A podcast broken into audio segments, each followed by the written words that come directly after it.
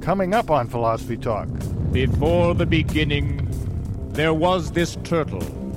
The ancient cosmos, when the earth stood still.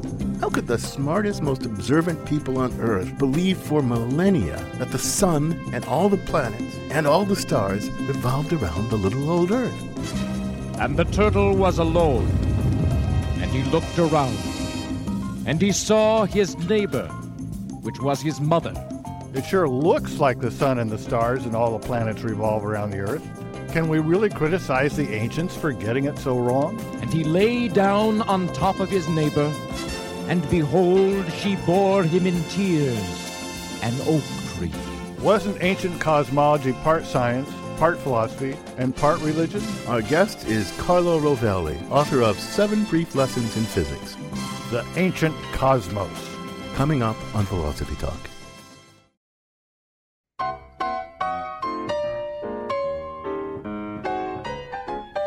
Welcome to Philosophy Talk, the program that questions everything. Except your intelligence. I'm John Perry. And I'm Ken Taylor. We're here at the studios of KALW San Francisco. We're continuing conversations that begin down at Stanford University around the philosophy department where Ken teaches and I did for 40 years. 40 wonderful years, John. Now, today we're thinking about ancient cosmology. We call it When the Earth Stood Still. This is the first of eight episodes in a, in a new series, A Philosophical Guide to the Cosmos. Cosmology, Ken, is the study of the universe, how it was formed, what laws govern its evolution. Cosmology has exploded in the last few decades, but it's hardly new. Theories about the nature, structure, and origin of the cosmos go back thousands of years. Yeah, but you know, ancient theories of the cosmos, there was a lot more myth than science in those. I mean, some people, some of the ancients believe that the universe began as an egg that eventually cracked in two and became the earth and sky. Not much science in that, John. Well, there was a lot of that, no doubt, but don't overgeneralize. Ancient Greek thinkers like Aristarchus and Anaximander, Aristotle, and Ptolemy came up with pretty sophisticated cosmological theories. They looked to the heavens, they observed what they could, how the stars moved across the sky, how the sun rose and fell each day, and given their observations, they put together pretty good explanations and theories reasonable for the time. Seems scientific to me. Yeah, but they got so much wrong, John. Not all of it. They were able to predict things like phases of the moon and even lunar eclipses. Aristarchus had all the planets laid out in the right order from the sun.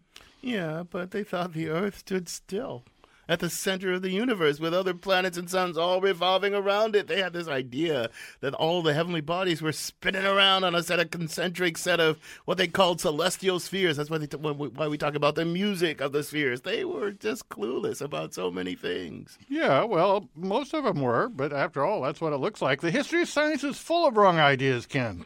Rejecting bad ideas that turn out to be false based on later observation, replacing them with better ones, that's progress. We don't dismiss Newton as non scientific because he thought that space and time were absolute rather than relative. Yeah, I grant you, progress is one of the main hallmarks of real science. But that's another thing against ancient cosmology, John.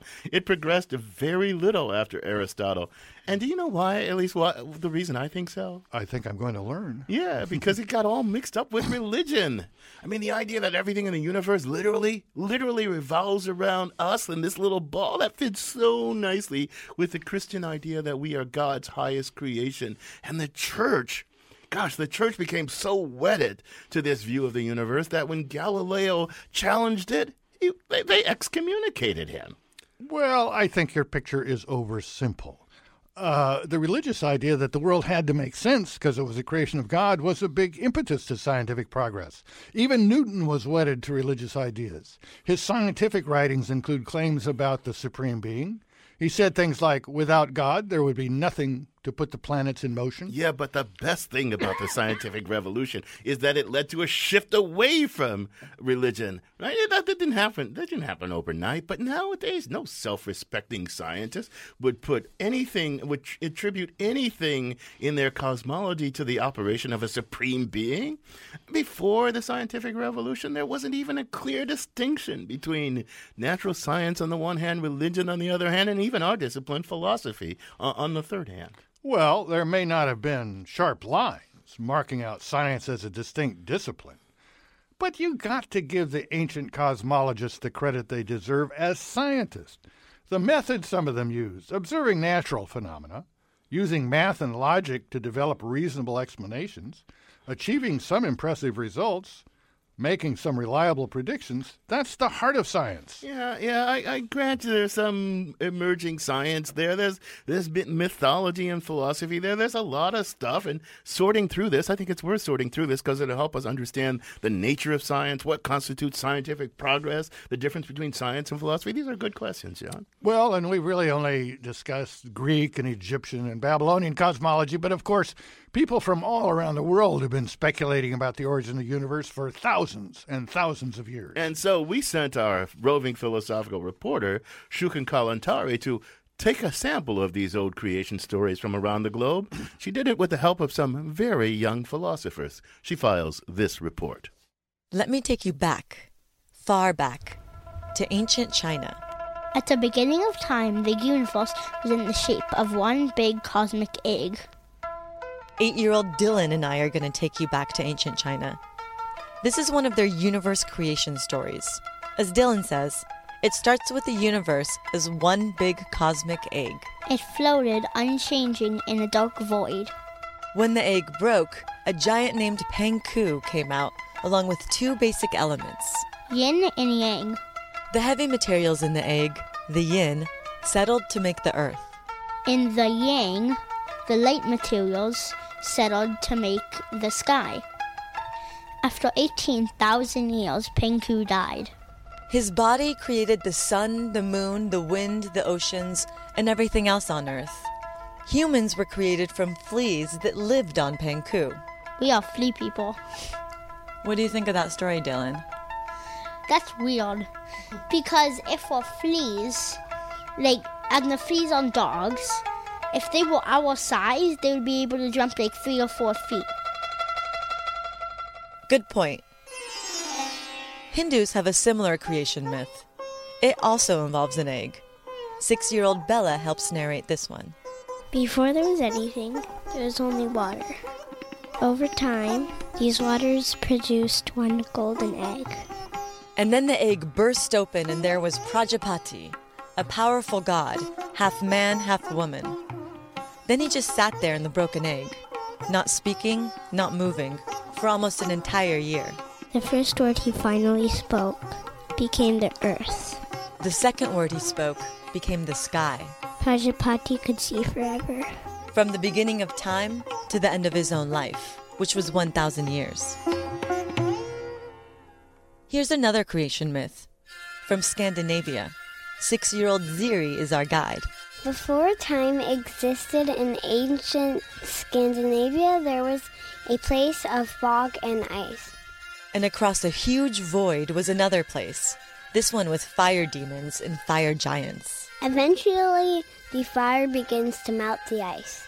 The ice keeps dripping and dripping and dripping until it forms a giant cow named um, Adahana. A Doomla. This dripping ice also forms a frost giant named Ymir. More giants grow from out of his armpit sweat. Ew. Meanwhile, Audhumla created more giants by licking blocks of salty ice. These giants have sex and give birth to the god Odin and his brothers, who in turn kill Ymir, the frost giant. His flesh becomes the earth, his skull becomes the sky, his blood becomes the sea, his brain becomes clouds, his bones become mountains, and his hair they become trees. Odin and his brothers then take two tree trunks and breathe life into them, creating the first man and woman. But Ziri's not sold on the Scandinavian creation myth. She may not have a theory on the cosmos, but she knows how humans were created. God thought that the world was too empty and had no one in it, so he made woman and man to fill the emptiness in the world. That's more or less the plot in the Christian, Jewish, and Muslim creation stories.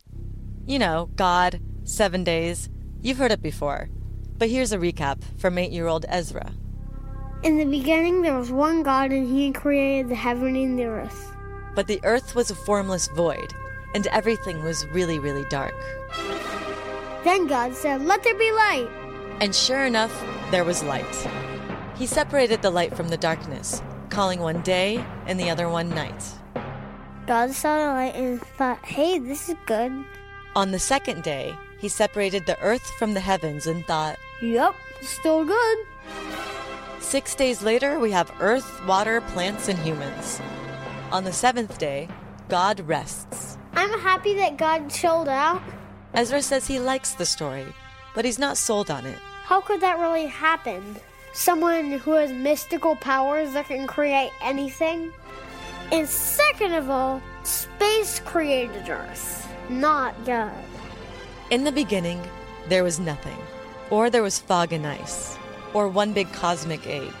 Or one almighty God. Or a ton of black holes. It depends on which creation story you're following. One thing we know for sure is that the universe was created about 14 billion years ago. Or at least we think we know that. But how it was created? No scientist or philosopher has quite figured that one out yet.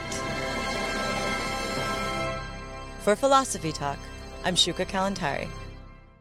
You can listen to the rest of this program by purchasing it at iTunes Music. Or for unlimited listening, become a subscriber at philosophytalk.org.